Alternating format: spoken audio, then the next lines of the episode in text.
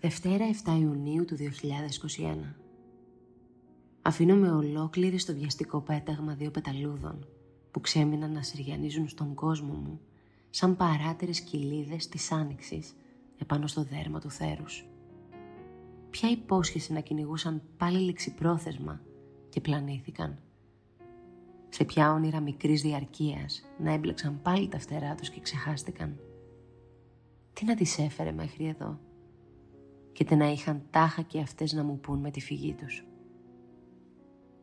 Κατά βάθος δεν με αγαπούν τα καλοκαίρια. Ίσως να με βρίσκουν υπερβολικά συνεφιασμένοι για τις ηλιακάδες τους. Ίσως να τους πέφτω κι εγώ απαγορευτικά νοσταλγική για τα εύθυμα γούστα τους. Κατά βάθος, ούτε κι εγώ τα συμπαθώ. Πάντοτε κάτι θα μου κλέψουν φεύγοντας. Έρωτες, ελπίδες, λέξεις, κλειδιά. Πάντως κάτι ακριβό, δυσαναπλήρωτο. Κλείνουν πίσω σου την πόρτα ύπουλα και σε αφήνουν εκεί, σαν αφηρημένη χαρμολύπη, να παραπατάς στο παρόν με παρακινδυνευμένο χαμόγελο και γκρεμισμένα μάτια ακροβάτη.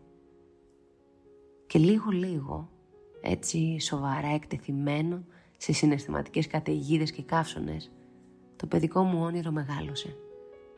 Δεν πίνει γάλα, δεν τρώει μερέντα, κρέμες και γλυκά. Δεν ασχολείται με φουστάνια και κούκλες.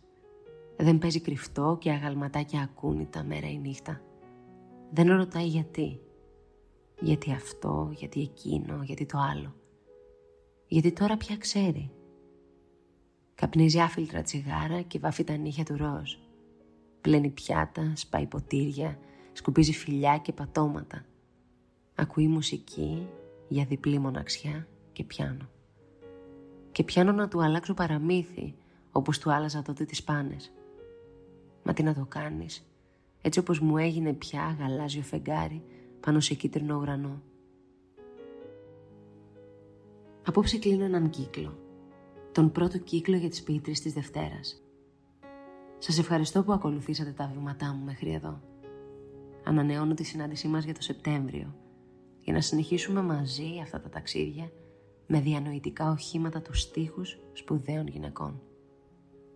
Μέχρι τότε θα εξακολουθώ να με βρίσκω χαμένη σε άγραφες γραμμές παλεύοντας ως συνήθως με προνύμφες συλλαβές προτού να μεταμορφωθούν σε λέξεις. Η Κέτη Χιωτέλη είναι η ενδέκατη ποιήτρια που θα γράψει τον επίλογο στον πρώτο κύκλο αυτής της σειράς. Αν κάποιος προσπαθούσε να δώσει ένα συνώνυμο, μια λακωνική περιγραφή στην ποίησή της, νομίζω ότι θα έβαζε με τυφλή ασφάλεια το ουσιαστικό πίστη, την ουσιαστική πίστη. Πίστη στη ζωή, στον άνθρωπο, στην αγάπη στον Θεό. Και είναι τόσο συμπαγής και στέρεα αυτή η πίστη, ώστε απαγορεύει κατηγορηματικά σε κάθε ρογμή αμφιβολίας να τη διαπεράσει. Έγραφε με σύνεση. Υπήρξε φιδωλή στις ποιητικές δημοσιεύσεις της, σαν να σεβόταν το βάρος των λέξεων, σαν να υπηρέτησε με σοφία και στοικότητα την ποίηση. Δεν είναι τυχαίο ότι εξέδωσε μόλις δύο ποιητικές συλλογές σε ολόκληρη τη ζωή της. Ωστόσο, αρκετές για να αποκτήσουν πρόσβαση οι αισθήσεις μας στον ιδιωτικό της χώρο. Να μυρίσουμε το ευγενικό άρωμα της ψυχής της και να κοιτάξουμε τον καθάριο βυθό της. Η γραφή της δίνει την εντύπωση πως είναι μια γυναίκα που χαμογελά ενώ συντρίβεται, που αυτοσαρκάζεται ενώ πονάει, που επιμένει να αγαπά ενώ προδίδεται. Και αυτή η εγκαρτέρηση ως πρότυπο και στάση ζωής είναι που την καθιστά καταπραϊντική στη δική μου ανυπομονησία και της δίνει μια ξεχωριστή θέση στην καρδιά μου.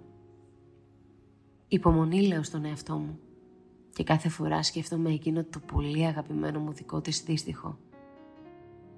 Δέξου τα αράκι και τους μόλουπες, τις καταχρήσεις χρόνου και βημάτων. Η Κέτη Χιωτέλη γεννήθηκε το 1928 στην πόλη των Αθηνών. Πραγματοποίησε σπουδές στη φαρμακευτική, στη γαλλική φιλολογία, στη φιλοσοφία και στην νεοελληνική λογοτεχνία. Το 1961 εξέδωσε την πρώτη της ποιητική συλλογή υπό τον γενικό τίτλο «Ανατολική δρόμη». Αφοσιώθηκε με πάθος στην έρευνα, την επιμέλεια, τη διασκευή και τη μετάφραση της Αγίας Γραφής, καθώς και λοιπόν χριστιανικών κειμένων. Τη λογοτεχνική της συμβολή και παρουσία τη συναντάμε σε συλλογικά έργα αλλά και σε βιβλία θρησκευτικών του Δημοτικού και του Γυμνασίου. Εγκατέλειψε τα γραπτά της και μας αποχαιρέτησε οριστικά στις 30 Ιουνίου του 2020. Είναι προφανές ότι το ποιητικό υλικό της ψυχής της το συνέλεγε με μόχθο και επιμονή. Δεν έγραφε απλά για να γράψει, για να βρίσκεται στο επίκεντρο της σύγχρονης εκδοτικής πραγματικότητας. Δεν πάλευε για την ενζωή δόξα και την ιστεροφημία. Αδιαφορούσε παγερά για αυτές.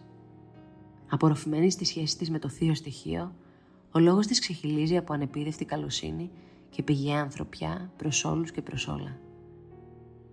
Δεν υπηρέτησα την ποιήση όσο και όπως έπρεπε. Και τώρα, τον καιρό του αμυτού, ισχνούς εισπράττω τους καρπούς της απραξίας μου. Καταθέτει στον απολογισμό, το τελευταίο της ποίημα, ασκώντας σαρκαστική αυτοκριτική στην έλλειψη μεγάλης παραγωγής ποιητικού λόγου. Και είμαι βέβαιη ότι πάντοτε έτσι θα ήταν η Κέτη για τον εαυτό της. Ο πιο σκληρός και αδέκαστος κριτής. Επέλεξα να σας διαβάσω το ποίημά της που φέρει τον τίτλο «Με σχέδια για το καλοκαίρι».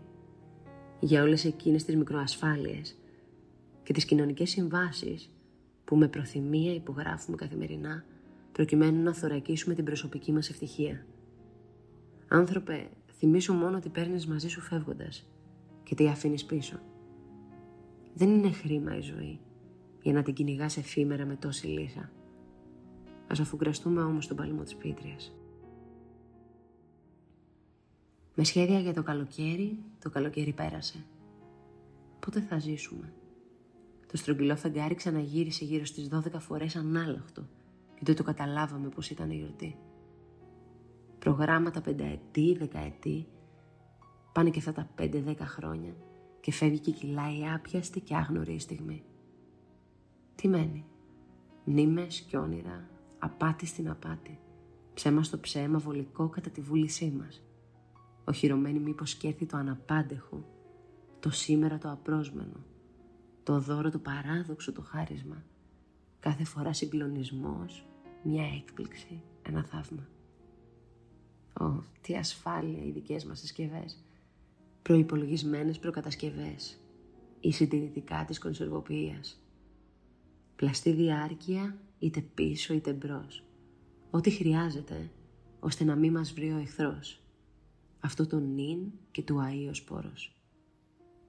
Από την ποιητική συλλογή επιστρέφουν εκδόσεις εν πλώ 2018. Καλή μας αντάμωση.